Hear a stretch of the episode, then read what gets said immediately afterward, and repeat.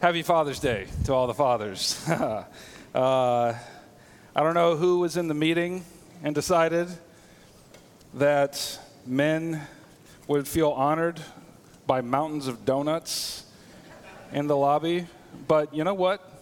You're right. I mean, that's. men are simple creatures, and uh, donuts are the way. So, uh, my name is Steve. It's good to see all of you. Hey, hey. Uh, today, we're going to be reading from Paul's letter to the Romans, chapter 3. Paul's letter to the Romans, chapter 3, starting in verse 21. Hear the word of the Lord. But now, the righteousness of God has been manifested apart from the law, although the law and prophets bear witness to it the righteousness of God through faith in Jesus Christ for all who believe. For there is no distinction.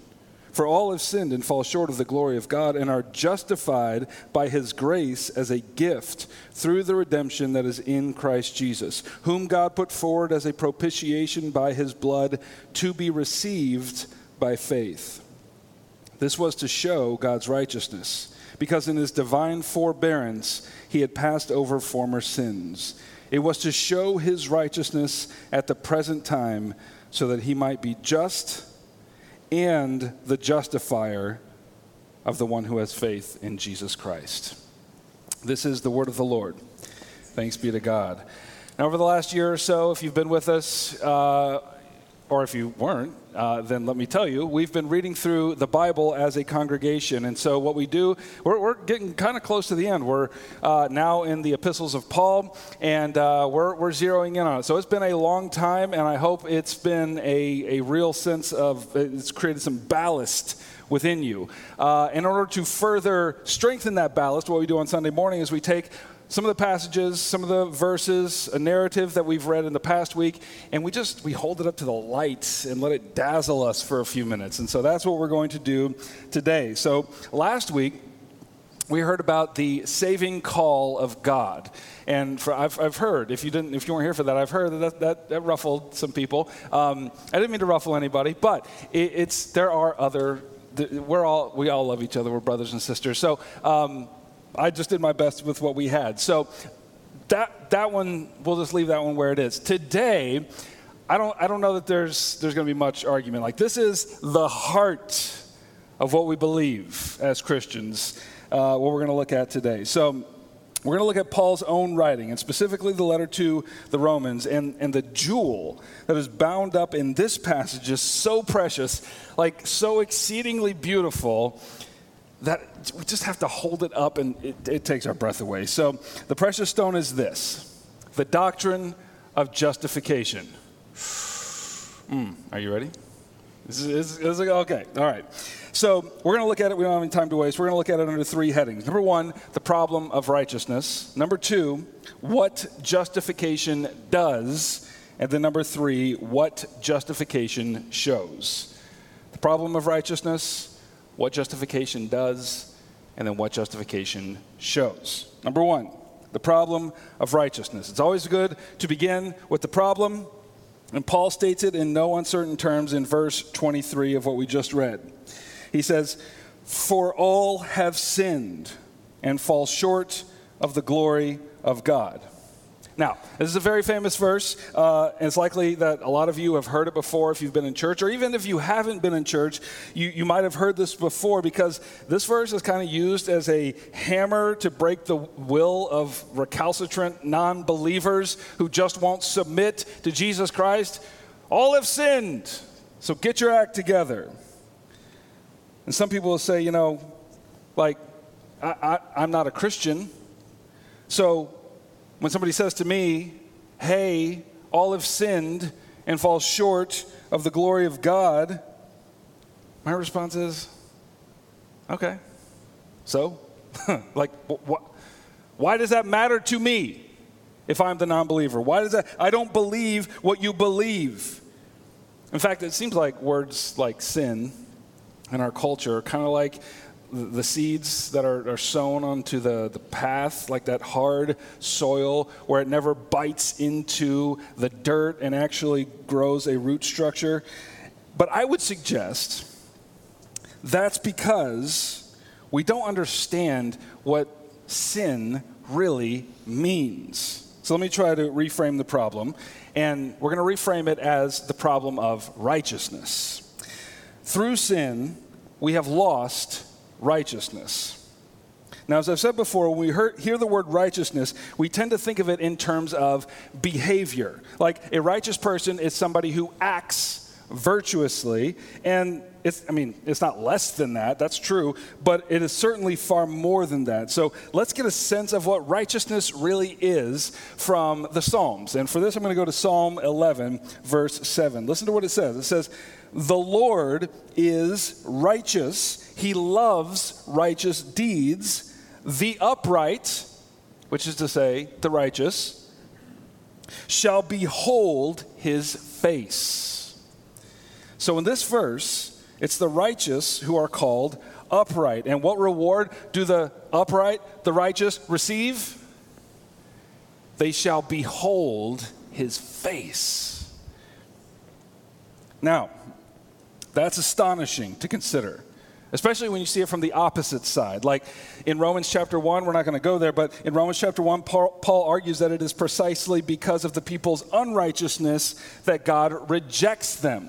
And it's not because he's, you know, like a vengeful deity, because it's because that's what they want. They, they want to be rejected. So, unrighteousness means exclusion from God's presence. But righteousness is the hill upon which we stand to behold God's face. Are you with me? Is this making sense? Okay, good. Thank you. Um, so the basic idea is this when we think of righteousness, don't first think of behavior. It's yes, that, that's true, but don't first think of behavior. When you think of righteousness in its most basic form, think of approval. And when you put it that way, that's something we all long for. To be told, like, I see everything you've ever done all the way to the bottom, and I love you. And that, I would argue, is what every human being longs for to be told that the God of the universe looks upon them and finds that they are not worthy of condemnation, but rather they are invited to see his face and the welcoming gaze of one who approves of them. Mm. Now, look, you don't even have to believe in God to agree with me here because maybe some of you don't. Let me try to explain. Think of those moments of transcendence in your life. Like, think, just think back, those moments of transcendence, like those times when beauty in some form has smiled upon you.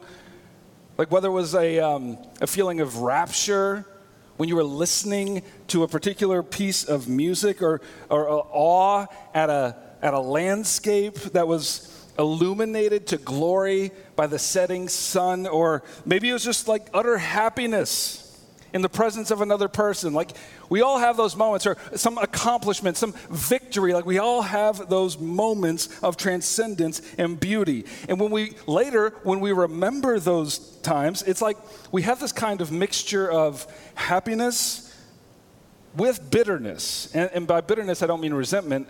By bitterness, I mean pain.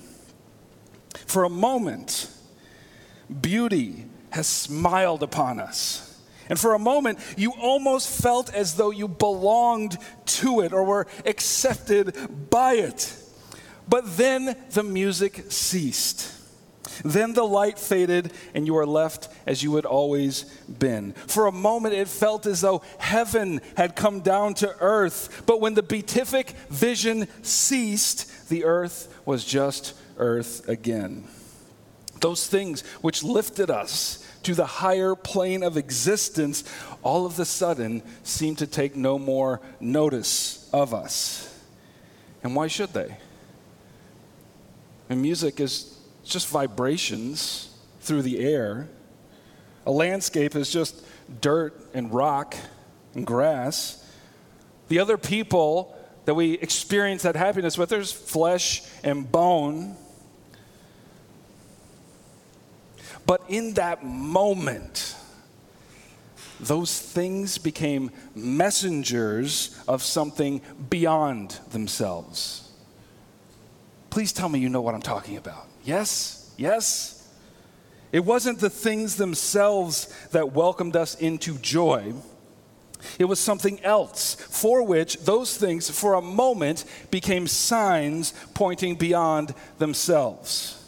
And don't take your revenge on those moments, those moments of beauty that, don't take your revenge on those moments by calling them nostalgia. In those moments, you were beholding the glory of God.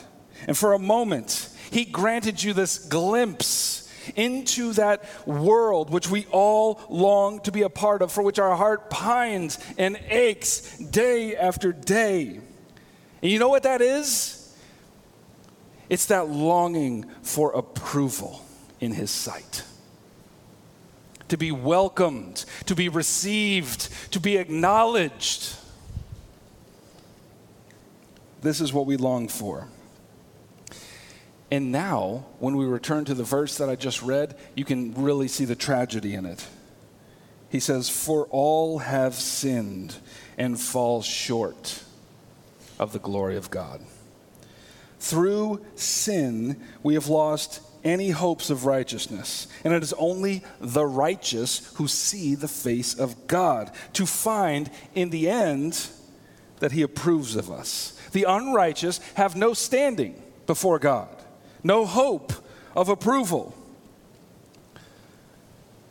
But here's what I tell you that God has actually given us a way to be found righteous. That moves us to the second point what justification does. Now, the word justification is a legal term, uh, and it just simply means to be declared righteous. That's what justification is. Very simple. Or to put it negatively, to be declared not guilty. Now, Paul gives us two ways that we can be declared righteous. And the first is through righteous works. The Christians in the room are raising their eyebrows right now, at least internally. Uh, but you shouldn't be, because Paul actually teaches us that we can attain righteousness by works. Let me prove that. Romans chapter 2, just one chapter before, he says in verse 13, For it is not the hearers of the law who are righteous before God, but the doers of the law who will be justified. Right? We're talking about how do we become righteous? How are we declared righteous? That's justification. He says the way you do that, one way, is by doing the law. You can't get any clearer than that. Like, if you want a righteous standing before God, then keeping God's law is a legitimate way to do it. But, as it turns out, that kind of project is impossible because, as James tells us in a letter later in the New Testament, if you break even one law, you're guilty of breaking all of them. And I don't know of anybody who would claim that they have never, in all their lives, transgressed God's law, which, according to Paul in Romans chapter 2, would even include disobeying your own conscience. Or, according to Jesus in the Sermon on the Mount, which we looked at a few weeks ago, would include the intentions of the heart. It's not just murder it's actually the seeds of murder, which are anger. With anyway, the point is, none of us, none of us can live up to this standard. In fact, the situation created by that standard is pretty bleak. Listen to Paul give his assessment of humanity's project to attain righteousness through the law. This back to Romans chapter 3, starting in verse 10. He says, As it is written, none is righteous no. It's like, it's like he anticipates the objection. He's quoting, but he's anticipating the objection. None is righteous. Come on, somebody. No! None. Not one. No one understands. No one seeks for God. All have turned aside. Together they have become worthless. No one does good. Not even one. Their throat is an open grave. They use their tongues to deceive. The venom of asps is under their lips. Their mouth is full of curses and bitterness. Their feet are swift to shed blood. In their paths are ruin and misery, and the way of peace they have not known. There is no fear of God before their eyes. So, not one single person in all of human history has been able to attain righteousness by works of the law. Now, I'm going to amend that statement in just a moment. But for now, that is what Paul is teaching us. Is it possible that we can gain that approval that we so long for by being good, by acting righteously, by doing justice? Yeah. That is a legitimate way. And as the reward for that kind of perfect righteousness, we shall behold God's face, which is just a, an, an, abbreviated way of saying that we shall always belong to Him and enjoy Him in the everlasting kingdom of God, where there shall be no more tears, no more pain, no more suffering. That is the destiny for all who keep the law, who are doers of the law, and who are justified and declared righteous.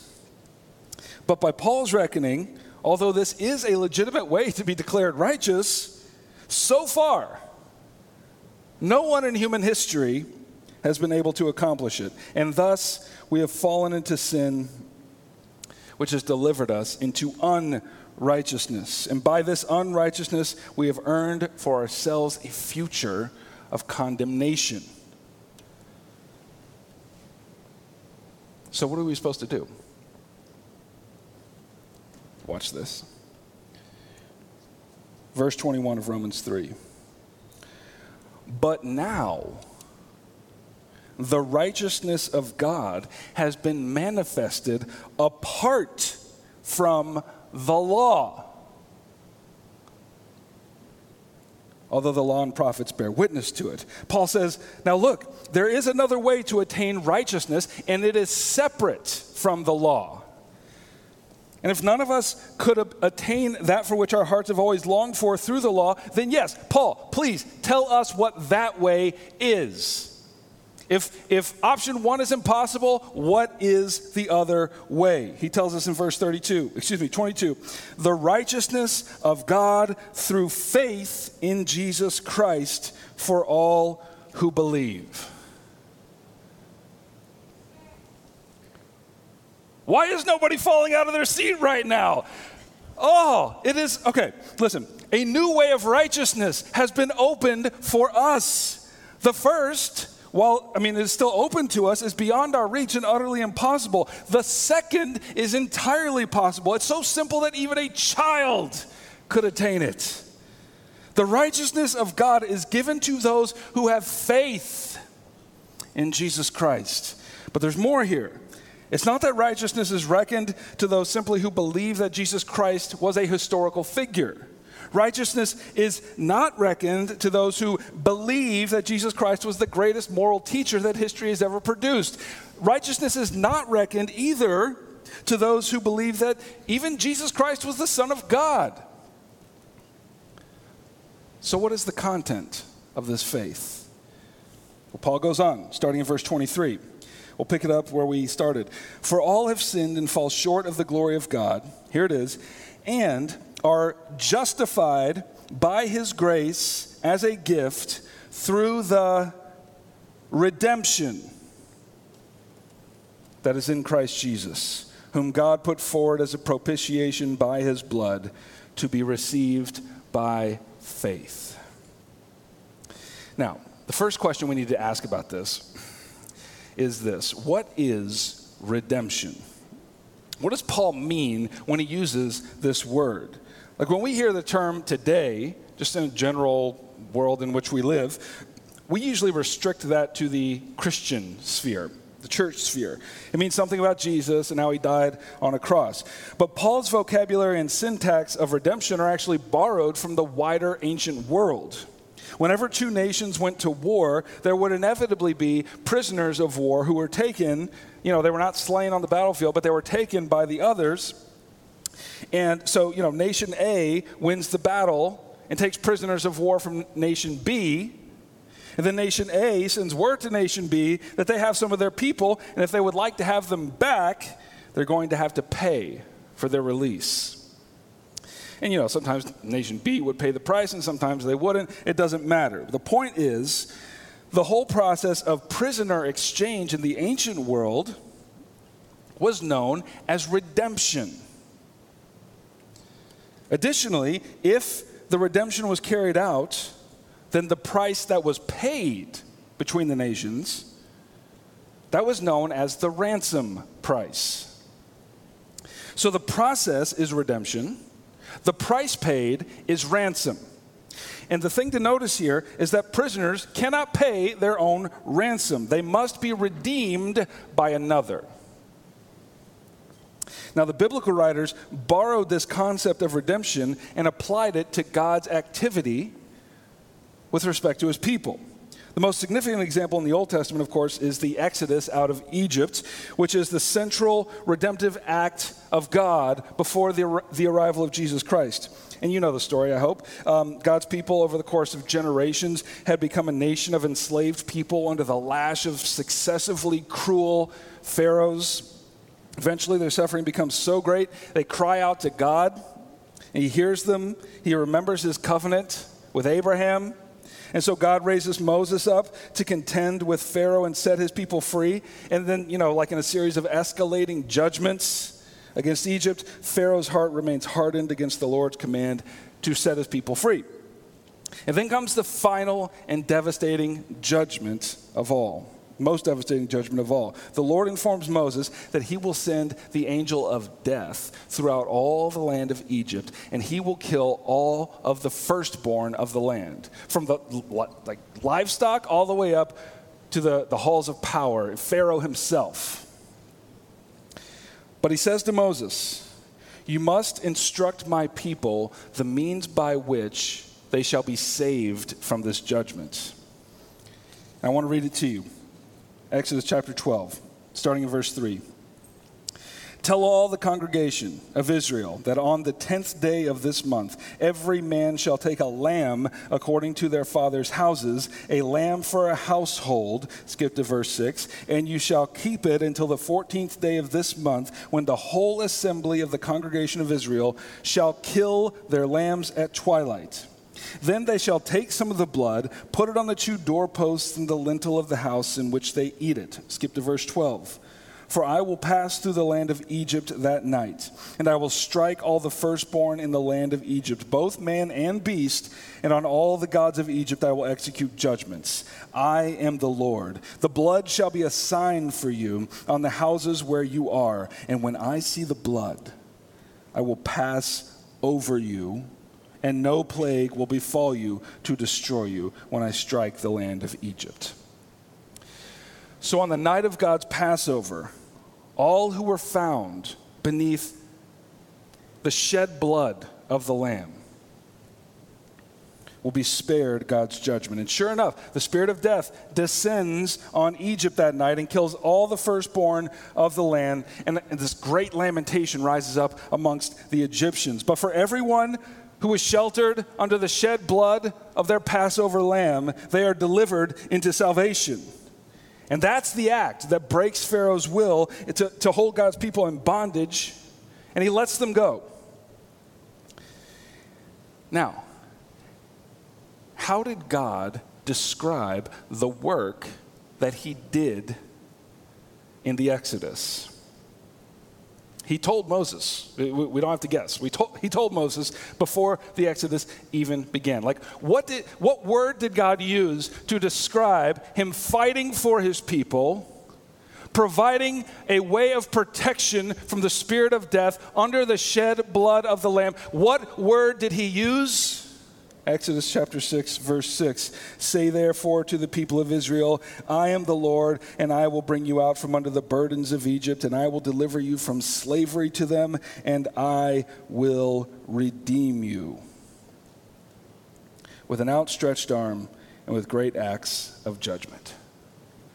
So, prisoners had been taken, a ransom was paid for their redemption. The ransom in this case was the life of an unblemished lamb one for each household.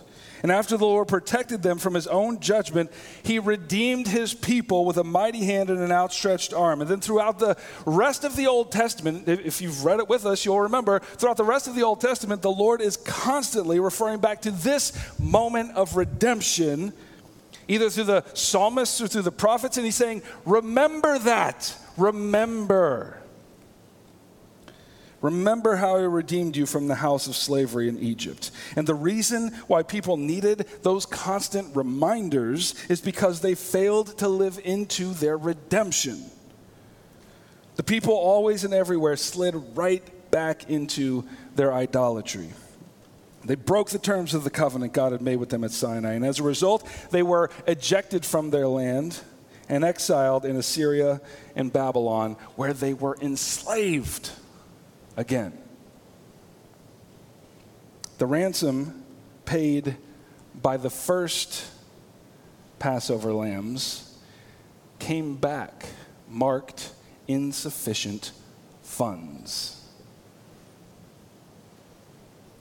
The blood of those lambs was not enough. And their redemption the, the people's redemption was ultimately reversed. And the reason that happened is because God's people had a much bigger problem than enslavement in Egypt or exile in a foreign land.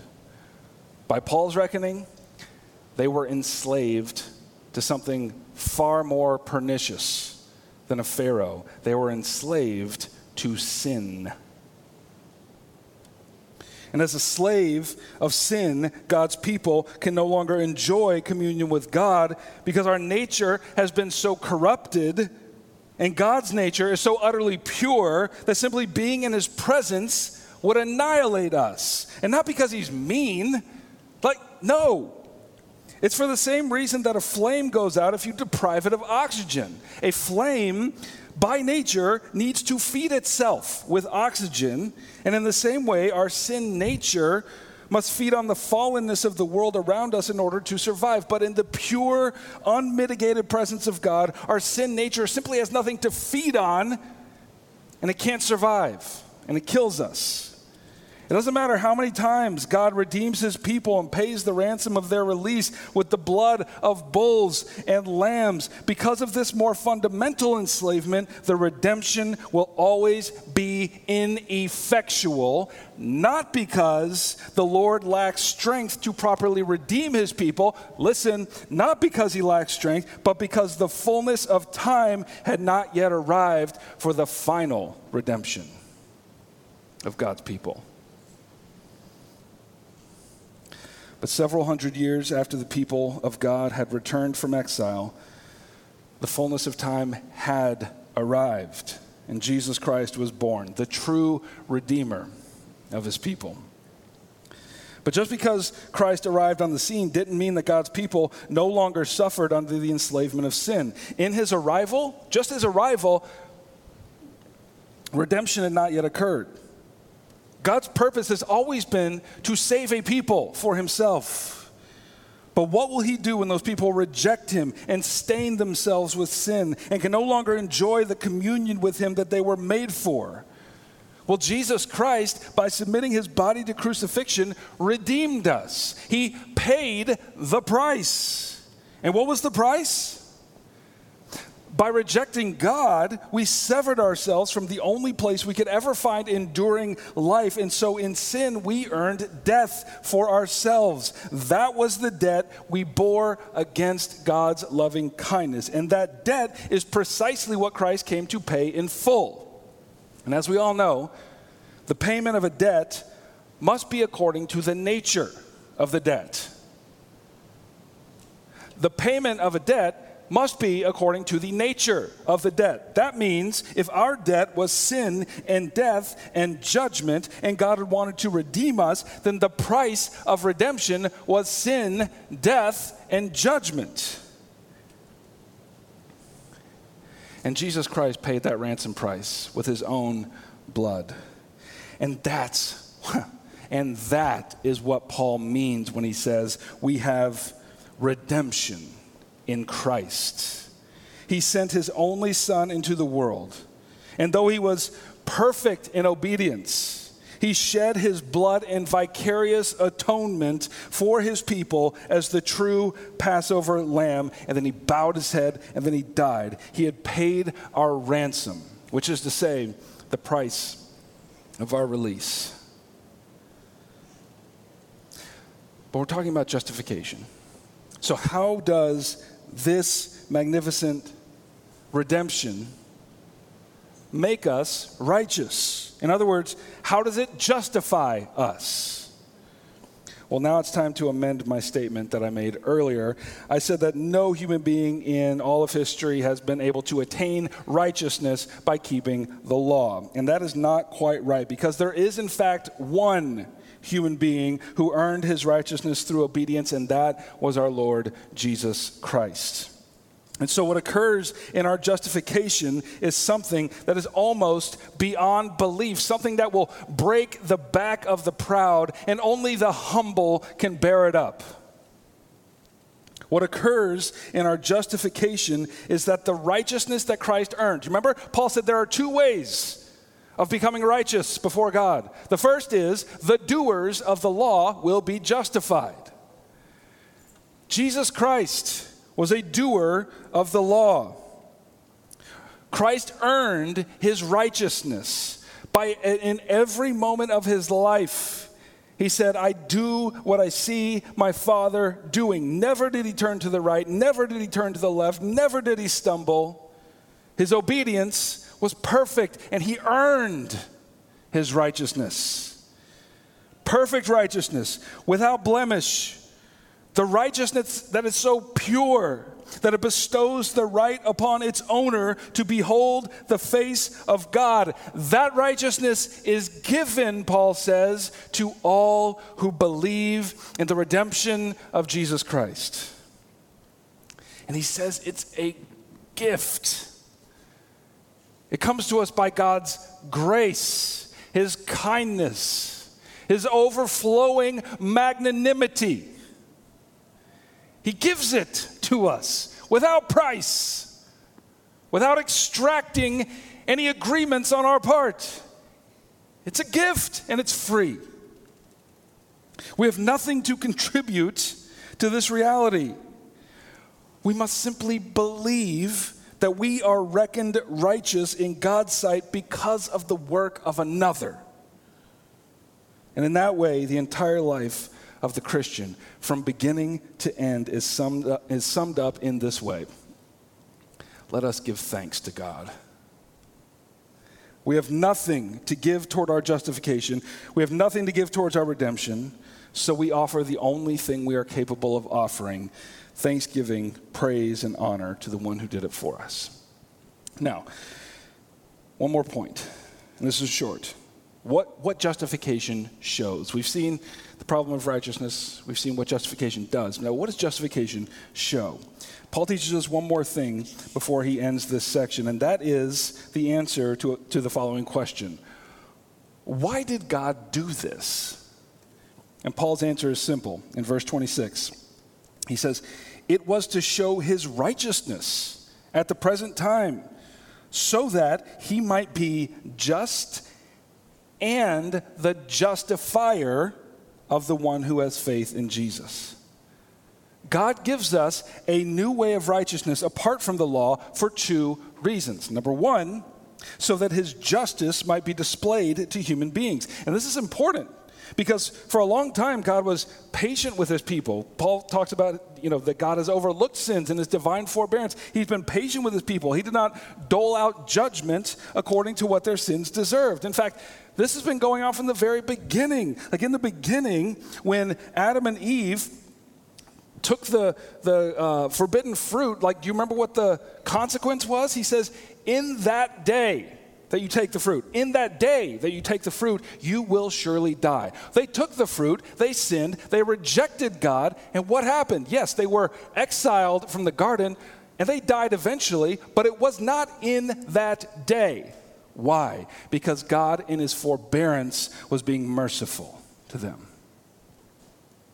He was putting off their punishment. And through the Old Testament, you see the full weight, the, the, Lord holding back the full weight of his wrath against the sins of his people, when what they earned was the full weight of his wrath. And so, despite the fact that they were probably grateful for that restraint, it did create a problem. Namely, was God actually just? He's a judge who says, This criminal earned the death penalty but instead lets him off with 30 hours of community service. That's not just. But Paul teaches us here that God put forth his Son as an atoning sacrifice for our sins so that God would be found just, to put his justice on display for the world. Death was earned, and in the crucifixion of Jesus Christ, death was paid. God is just. That's reason number one. God did this. Reason number two, it was to show not only that God is just, but also that he is the justifier of the one who has faith in Jesus. There would have been, like, think about this, there would have been no defect in God's justice had he lined up the whole human race and said, Death you have earned, and death you shall receive and then extinguished us all in a moment. But instead, his own son, like, bore the death of all of us, bore the weight of God's just wrath against our sin. And the Lord, in his unfathomable kindness, has offered the forgiveness of sins, perfect righteousness, to every one of us who believes in Christ's atoning death and resurrection, so that God could be found just but he is also the justifier of those who believe. And that makes sense out of verse 27. He says, Then what becomes of our boasting? It's excluded. It is excluded. When we stand before the judgment seat of Christ, we have only one thing in which we can boast the grace and kindness of our Lord Jesus Christ. We shall say in that day, My own righteousness is but filthy rags. But I stand on the righteousness of another, and in that righteousness I am clothed, and in that righteousness I boast. And the answer will be plain Come faithful one, and behold the face of God. Now, as we do every week, we come to the table of God, the table of Jesus Christ that He has set for us. And all throughout the Old Testament, God commanded His people to remember the redemption that He accomplished in the Exodus. And to that end, He commanded that they keep the Passover meal every year so that they would never forget that it was those who were sheltered under the shed blood of the Lamb who were saved from the angel of death. And this, brothers and sisters, this is our Passover meal. In fact, when Jesus instituted, he, he used, not only was it, was it a Passover, literally a Passover meal, but he used the same word with his disciples. He said, Remember. Remember. Remember that your redemption has been accomplished. Remember that there is no atoning work left for you to do. Remember that you have been justified by God's grace as a gift.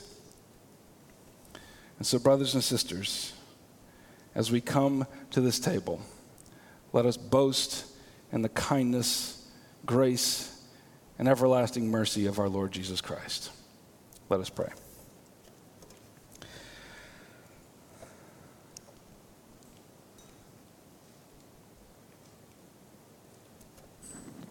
Father, I, I don't know what else I can say. It feels as though you've brought us to the highest mountain and shown us the curvature of the earth, and we can barely breathe for the beauty of it all. So, all we can say is thanks be to God. And as we come to this table, we pray that you would deliver even further grace to us so that we may rejoice in the glory of God. And we love you. We pray this in Jesus' name.